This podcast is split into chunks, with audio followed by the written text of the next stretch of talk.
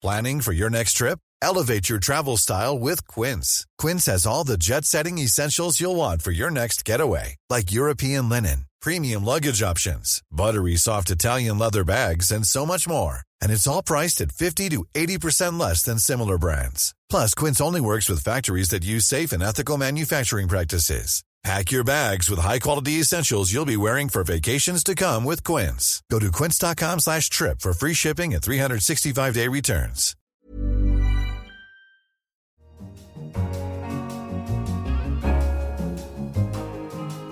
Hello and welcome to Economist Radio. You're listening to Babbage, our weekly show on technology and science. I'm Kenneth Cukier, a senior editor at The Economist. And coming up on today's show, how to nurture scientific talent in Africa. 1% or less than 1% of scientific output came from Africa. And so there are various efforts to try to cultivate scientists. And how important is the color of the paint for modern cars and autonomous vehicles? We still want black ones, we still want grey ones, and some unfortunate people still want brown ones. That's going to be a problem for this automated future of vehicle driving. But first, European privacy law is the gold standard worldwide, and it's being strengthened even more. On May 25th, new rules will require companies to give people more control over their personal data. One way is with a right to access the information that companies have about them. But doing so sometimes ends up in a bureaucratic tangle. Joining me in the studio to discuss this is Hal Hodson, The Economist's technology correspondent. Hello, Hal. Hello, Ken. Tell me a bit about your data. If you wanted to learn about it, what a company in Europe holds on you and you're a European citizen, what would you do? So, everyone is legally obliged to be able to ask any organization or individual to tell them what information they hold on them or about them and the organization is legally obliged to respond. But the, the problem with this is that no one ever does this. And so it's completely untested in the law. But now that there's the Facebook Cambridge Analytica scandal and companies that process data are increasingly valuable and powerful companies, we're starting to get mo- still mostly privacy activists asking these questions. And it tends to lead to very strange places. It's a little bit like Freedom of Information Act requests. And so one of the main reasons I'm interested in it as a journalist is because it's a route into a legal route into the operations of firms that otherwise have no obligation to tell anybody anything, but they do have a legal obligation to tell subjects about how they process their data. Now let's back up a second. Under the traditional EU privacy rules from 1995, that right did exist. Tell us about what the new rules are going to allow. The new rules are not really going to change anything except the price. Firms used to be able to charge a 10 euro fee if they wanted. Most of the big tech companies don't bother because it's just a pain to try and collect it and they don't need that 10 euros. But now that fee is going to zero. But GDPR does not change subject access request. But people are realizing that they can use this thing not just to sort of check whether companies are processing their data in a bad way, maybe they're know, discriminating against them, something like that, but also just find out useful information about what's going on inside Facebook. So people can do this. It's made more easy under the new rules. It has no cost.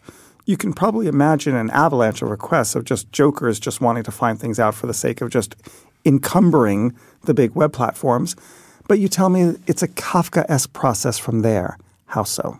For instance, a privacy activist, a Belgian mathematician called Paul Olivier Dehaye, has been fighting with Facebook for well over a year, uh, coming up for a year and a half now, in order to get access to data gathered about him through a tool called Facebook Pixel, which is a tool that Facebook uses to help advertisers measure the impact of their advertising. It's a little Java, bit of JavaScript code that you embed in your web page, and it sort of measures how the people you've advertised to are moving around the web and what they're doing so that you can figure out how effective your advertising is being.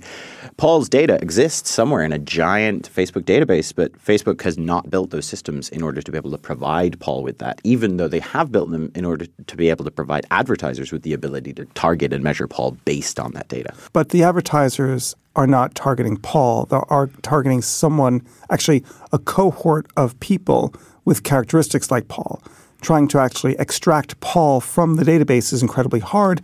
And in some ways, if you're a privacy advocate, you want that you don't want to make it easy. In fact, if it was actually technically impossible, you probably would cheer that on. So, technical impossibility is a really good example because this is what Apple says when you ask them for your Siri data. Apple says, We have built the system that gathers and stores Siri data so that we don't know. We can't connect you with that.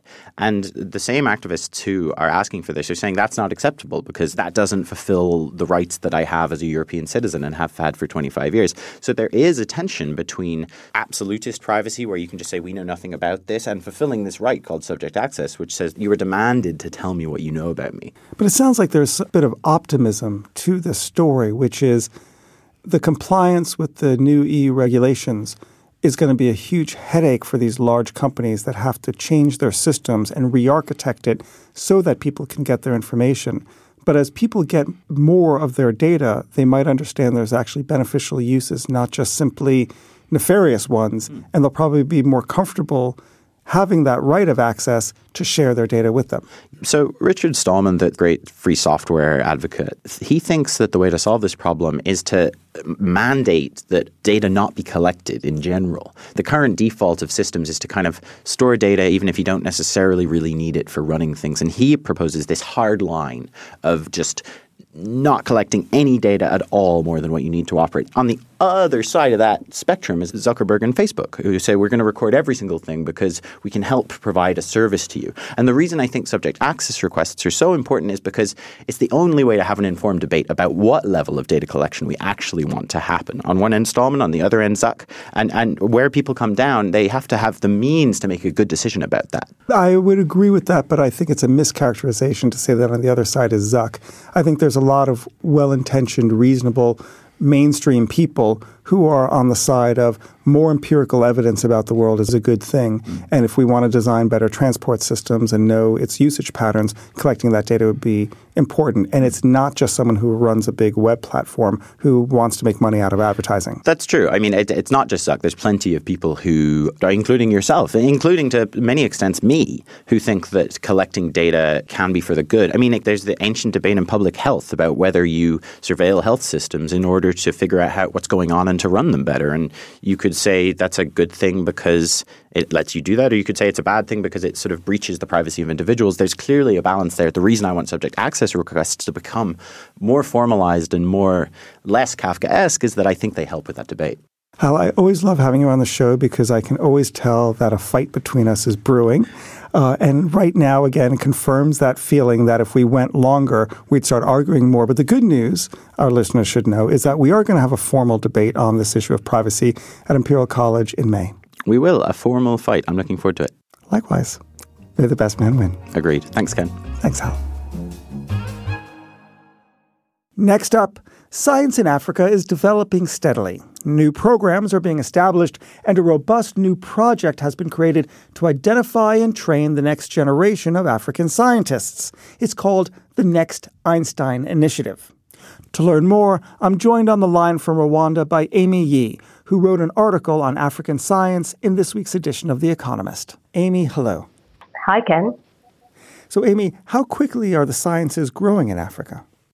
Well, not quickly enough. And that's a reason why this forum was held last week in Kigali. And this was the largest science gathering in Africa with almost 1,600 people attending. So, um, the point of the initiative is to grow sciences here. There was a very telling report from Elsevier and the World Bank, which showed that only 1% or less than 1% of scientific output came from Africa. So that 1% is an extremely low figure. And so there are various efforts to try to cultivate scientists. So, what are some of the things that they're doing to promote African science? So, the forum last week, as I mentioned, was a large, um, one of the largest, if not the largest, scientific gathering in Africa. And an initiative called the Next Einstein Forum selects stellar African scientists and uh, spotlights their work and helps support them. And the other thing that's been going on for a while is that the um, the founder of the Next Einstein Initiative founded a network of centers called AIMS, and that stands for African Institute of Mathematical Sciences. So he founded the first one in Cape Town, South Africa in 2003. And now there are four or five others in countries across Africa, ranging from Ghana, Senegal, Cameroon, uh, Tanzania, and now Rwanda, which is the most recently opened one. And so these institutes uh, grant master's degrees in mathematical sciences, which includes broad exposure to science and math, but also problem solving. And this is in direct contrast to rote learning, which is quite common in Africa and other countries. Now, Amy, let me ask what is the goal of both the conference and the New Einstein Initiative and these AIMS centers? Is the interest in taking people who are African and turning them into great scientists to make a contribution on the global level for the big problems of science? Or is it to actually have them focus their attention on Africa specific problems that are being unaddressed because Africa doesn't have its innate internal scientific community to address those problems? Right, that's a good question. The broader initiative sort of aims to do both. So while the conference last week in Kigali lauds top level scientists who are doing uh, you know somewhat esoteric research on anything ranging from cosmology to hydrogen fuel cell to genetics. It does spotlight scientists from Africa. But AIMS' goal is sort of more pragmatic to train Africans with a broad foundation in math and science to go on to do other things that may be in industry or policy or public sector. So it is to do both. The founder of AIMS and the Next Einstein Initiative is a South African uh, physicist who is the director of the Perimeter Institute in Canada. He used to be a professor of physics at Cambridge and Princeton. And his mission is to create a more fertile ground for African scientists on the continent. Many of them, if they want to do higher level science or research or get world class training, they often have to leave Africa. And not everyone has the means to do that. Now, as much as we applaud these incredible initiatives that are going to certainly boost the capacity in Africa in terms of science and technology and in mathematics, one of the risks is that as we take these great, fine young minds and we bring them into the West where they get the more advanced training that you've just mentioned is part of the aim, that they're going to stay there and that we're going to have that same worry that we had in the 70s and 80s of the brain drain. Has this new community talking about African science come up with a good answer to stemming that potential problem? Right. Well, certainly creating institutions that are based in Africa. And the AIMS students get scholarships to attend attend these institutes, by the way. So um, they're fully paid. So it's quite um, a, you know, a great opportunity for them to learn, you know, closer to home. Although AIMS students come from more than 40 African countries, so it's supposed to be a Pan African initiative and not just focused, let's say, in South Africa, which is where a lot of the science research comes from because it is one of the most, if not the most developed country in Africa. Um, just regarding the brain drain, I did speak to you know, a few of the next Einstein Fellows who, having the an initiative like the forum, kind of motivated them and re-inspired them, or inspired them to perhaps come back to Africa one day, even if they're based in Europe. Amy, thank you very much. Thank you. What are your thoughts on the developing science scene in Africa or the EU data privacy rules? Tell us in an email and send them to radio at economist.com or reach us on Twitter at Economist Radio. As regular listeners to Babbage will know, we often give away a book related to science and technology to one lucky listener. And the book is Seeds of Science Why We Got It So Wrong on GMOs, or Genetically Modified Organisms. The author is Mark Lynas and is published by Bloomsbury Sigma. We've recently been deluged with requests, so we need to make the bar to getting the book a little bit higher than simply asking. So, to be eligible to get the book, listeners need to answer two quick questions. The first one is Who coined the term packet in the word packet switching? Now, a packet switch network is like the internet. It breaks up the data into small chunks. It's not like a telephone system, which is a circuit switch network. Who coined that term for packet switching? Secondly, if we didn't use the term packet, what would have been a very good alternative? The first part of the question is factual. The second part is creative. We want you to use both hemispheres of your mind at Babbage. To be eligible to get the book, please send your answers to radio at economist.com and I will subjectively choose the winner. Please let us know also if we can cite you as the winner when we announce the winning reply on an upcoming show. And finally, cars and paint. Henry Ford once quipped that customers could have any color they wished so long as it was black. But consumer power won out, and now there's a multiplicity of colors on the road. This has never been a problem for car makers before, but now, as modern cars are fitted with sensors for things like automatic braking, and self driving cars need zillions of sensors to operate, it's become a big problem.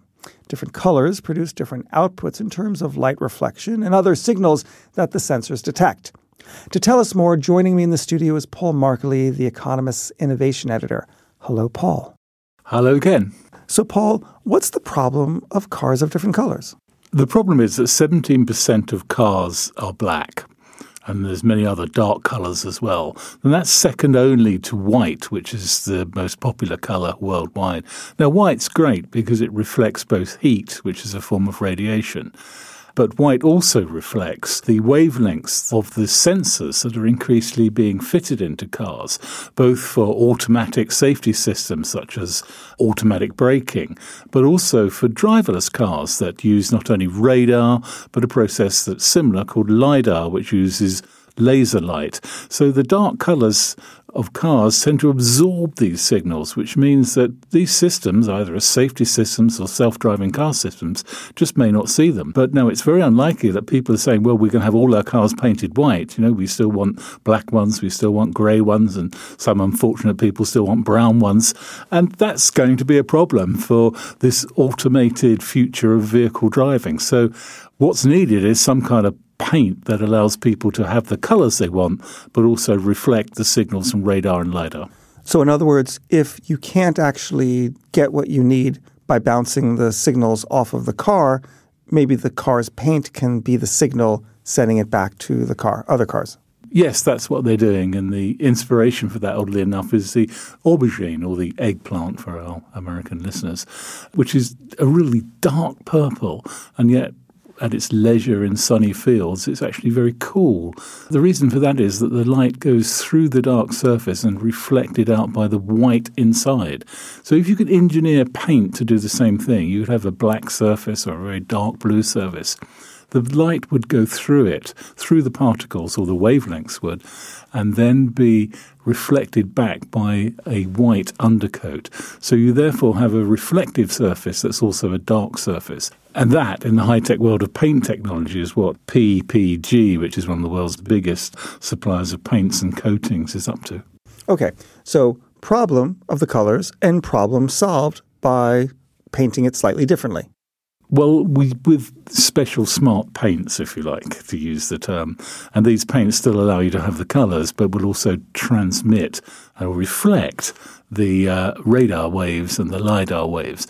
And the same paints, of course, could be used not just on cars, but also on road furniture, on on lines in the road, and on things beside the road as well, which the lidars and the radars could also miss. So, does it need to stop there, or is there anything else you can do with the paint? Uh, one of the uses is actually to go the other way to make it absorb more light because some signs are highly reflective. Well, they will dazzle LIDARs.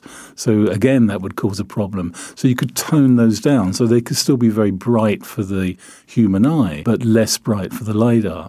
And also, if you engineer the particles of the paint in other ways, you can come up with special sorts of surfaces that shed water, for instance. And the ability to do that means it would also shed the dirt and the ice. So maybe you could have a car that you don't have to clean anymore. So, whereas before, in terms of automotive travel, we designed everything for the human, we now need to have a whole new infrastructure play to design things both for the human and for the sensors that are going to be watching the road even more commonly than the human. Exactly, because both the human and the robot, if you like, have different levels of vision, and we need to make cars that can be seen both by us and by them. Paul, my final question is the most challenging. What do you have against brown cars? I don't like. They're so seventies. Yeah, but the seventies were great. The cars weren't. Paul, thank you very much. Pleasure. And that's all for this edition of Babbage. Don't forget to pick up the latest issue of The Economist or find us online at economist.com. And if you like our journalism, please take out a subscription right away by going to subscribe.economist.com. You will be thrilled that you did, and if you didn't, write me and tell me why. I'm Kenneth Cukier, and in London, this is the Economist.